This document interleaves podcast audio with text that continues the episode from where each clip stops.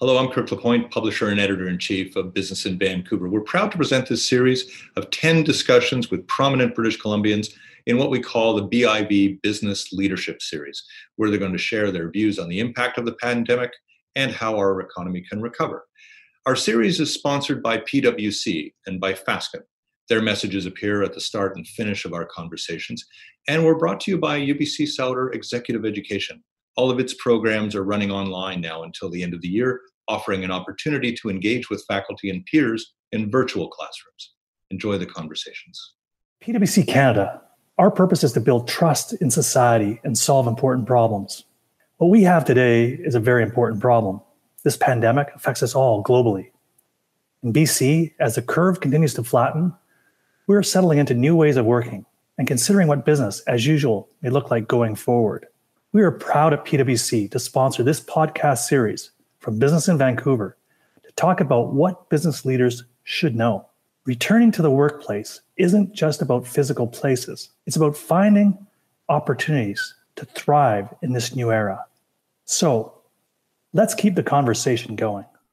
Thanks for joining me. I'm Haley Woodin, and you're watching BIV's Business Leadership Series. In this series, we gather insight from some of the biggest names in BC business on what's been happening in our economy. And my guest today, a familiar face to many British Columbians, Chip Wilson, entrepreneur, philanthropist, and of course, the founder of Lululemon Athletica. Chip, thanks so much for joining me on the show. Really appreciate it. Yeah, thanks for having me, Haley. So I'm curious, what were your initial impressions, reactions, responses when you first sort of learned of this threat to business from COVID 19?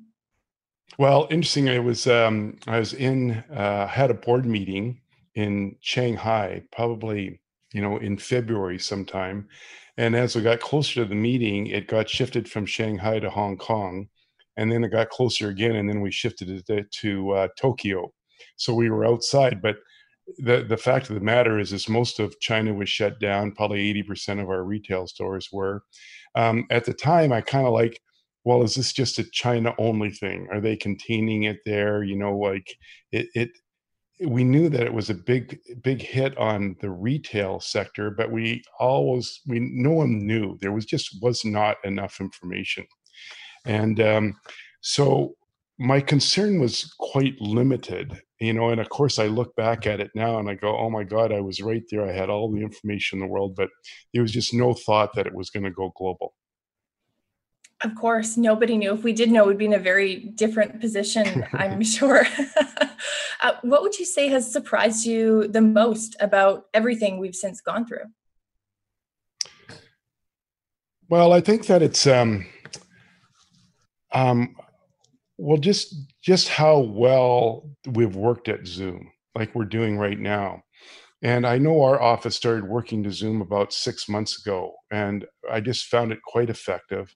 And so we were really ready to go.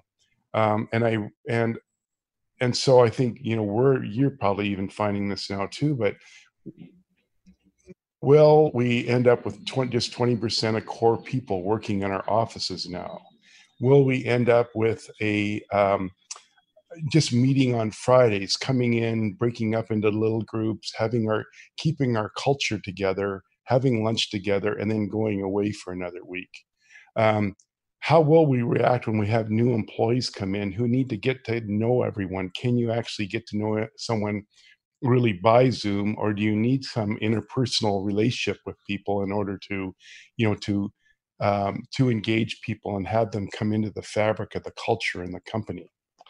Um, I think the the other thing that I think is going to happen is uh, VR e-commerce. So I can I can see where um, uh, it's just the the websites that we see now for e-commerce are going to look archaic, and I think to be able to um, click onto a website and have maybe even a, a specific person that's got a a, a um, some kind of camera on their head and they're walking around in a store which is set up in a warehouse that's really inexpensive to do way out in the suburbs or a vr with a um, uh, a salesperson that's a you know um, a bot of some sort will be the way of the future. And it's going to be interesting to see if like if online retailing will be what people like in stores, kind of the hunt and peck type of thing. Uh, someone that can lead you around in the store. Oh, I like that pant. There's a bunch of things on mannequins. There's a display over here. Um, there's somebody that can show you the garment, show you what you know the technical parts of a garment or what you can't see about it. Um, can tell you about the fit of it. I think it can be just done as well online as it can otherwise. Interesting. That sounds like a fascinating future. You know, sometimes we have the technology to implement initiatives like that, but what holds us back can sometimes be uh, consumer reticence to adopting a new technology. But do you think that uh, one outcome of this pandemic is that consumers understand that, yeah, this might be a reality? We might not be able to physically go to stores. Has it accelerated some of the trends you're seeing?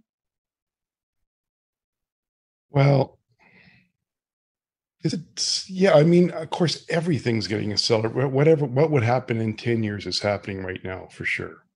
Um, um, how was I going to say that? You know, I think people are going to work from home obviously a lot. I mean, as we were just saying, I think the interesting thing is is that will the whole not the whole world, but 60% of us end up in the gig economy. Because if we're working from home and we don't feel we need the office anymore and we need like a financial spreadsheet done, we don't necessarily need somebody need somebody in our company to do it. And it's already happening where maybe you'll send a question to somebody in India overnight, and then when you come get up in the morning, the answer will all be there, and you didn't even have to wait another extra day. And so, you know, will um, will our 60% of our employees be like Uber or Lyft or, you know, um, you know, you know, the shared economy, so to speak, and what will that mean to the workforce? Will become global. Um, prices for salaries will probably come down, but that'll be okay because everything's going to cost a lot less too. Mm-hmm. I know here in BC, our economy and our health situation has certainly been better than some jurisdictions. How do you think BC is going to be able to adapt to what's to come?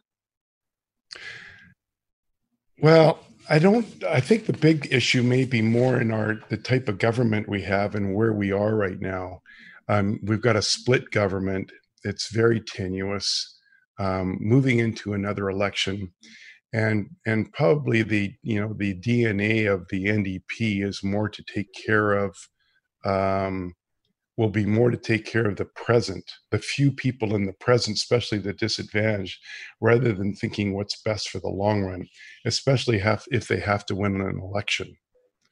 So I think that um, I think you know usually we'd have like a lot of um, um, in this situation as had happened in 2008 we'd have companies would come up with a lot of their their processes would get streamlined their way they um, um, uh, the way they look at their IT, the way they look at their people, everything would change and everything would be quicker and quicker and faster and faster.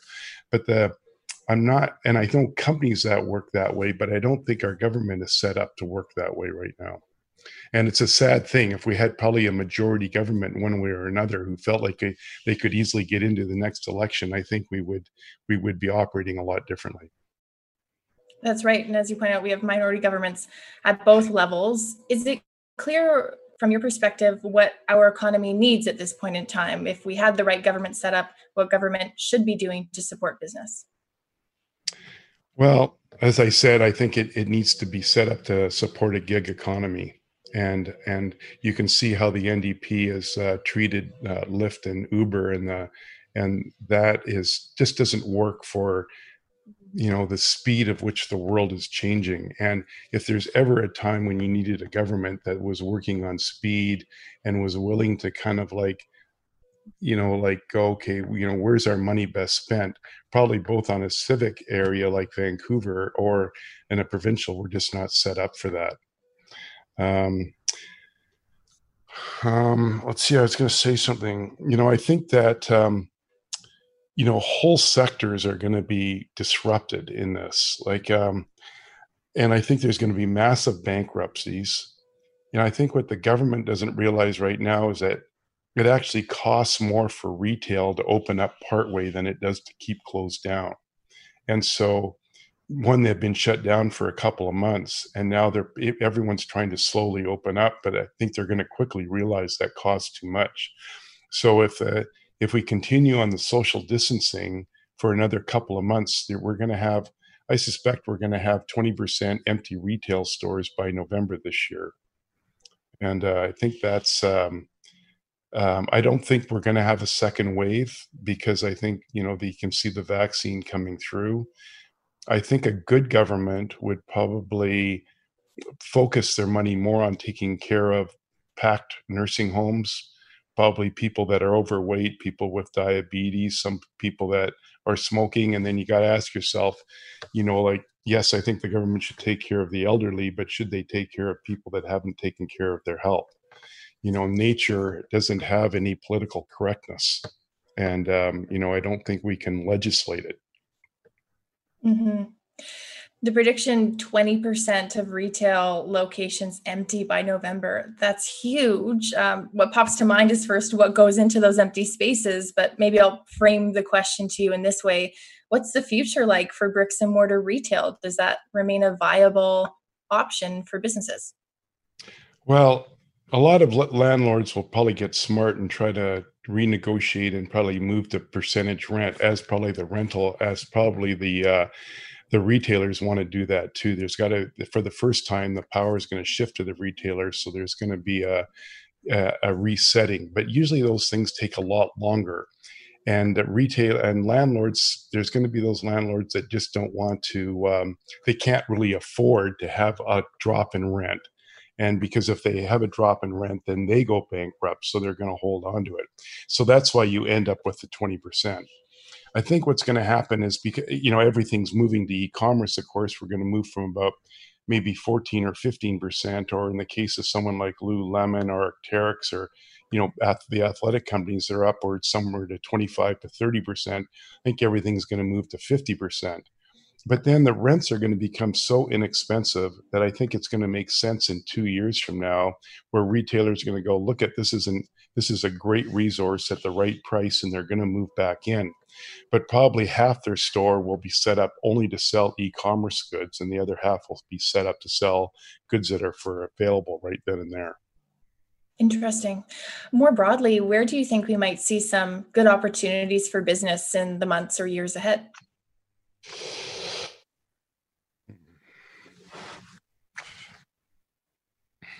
Where what do I think opportunities? well, I think I just I was probably just saying it. Um, I think that the I think we're going to have like I was saying in November, we're going to have all these vacancies, but I think people will, there's going to be a group of people that'll go bankrupt in September.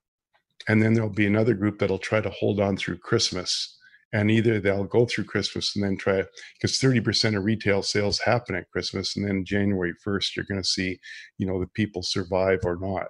I think the opportunities are really going to be and we'll just take apparel for instance there's you can see um, the top layer of retailers going bankrupt and they're not necessarily brands except for J Crew but they're um, uh, the big department stores are all are all going bankrupt and then I think so they're weak. They had a weak balance sheet. And then you have maybe great, great brands that are down at the bottom that are just new or or struggling or kind of, you know, that's eh, they're young, but they don't have enough muscle to kind of get through the next stage. So I think what we're going to see is an era of mergers and acquisitions, if not bankruptcies, where maybe 10 apparel brands will get together and form one company and then have one back end of HR, finance, logistics and I only say that about apparel because I think that that will happen in many, many different sectors. Um, it's just the natural, the natural selection. Uh, as a business leader, are there any really significant lessons you're taking away from everything we've just gone through this really unprecedented time? Well, everyone would always have said to keep you know 20% of your money in cash all the time i mean it's it's the history has shown that every 8 years there's a crash of some sort this time it went for 14 years but I think that uh, what's what's occurring now is we're in the middle of the third revolution. There was the agricultural, and then the industrial revolution. We're in a digital res- revo- revolution. So much money is getting made, you know, in the marketplace that um, what what actually occurred in the stock market is what I predicted, and it happened in 2007 too. There, there's information is so quick and so fast, and it's so available that the stock market drops, but then it bounces right back up really quickly. So we end up with a V, which is exactly what has happened. Um, so um, I can see where it would be smart, probably for me, or that now that I'm thinking about it, to probably put 2% of my money in cash every year and increase that because probably the odds are in eight years something else will happen that we can't foresee. But I really get from talking to uh, you know some good friends that the idea is not to have it in cash but have it in EFTs and gold in Switzerland, outside of the economic uh, realm of the United States or Canada where it's where it's safer. So I think that's that's what I'll be doing. appreciate that insight, and I'm sure our listeners will as well. Chip, thank you so much for coming on the show. Really appreciate you taking the time. My pleasure. Thanks, Haley. Bye bye.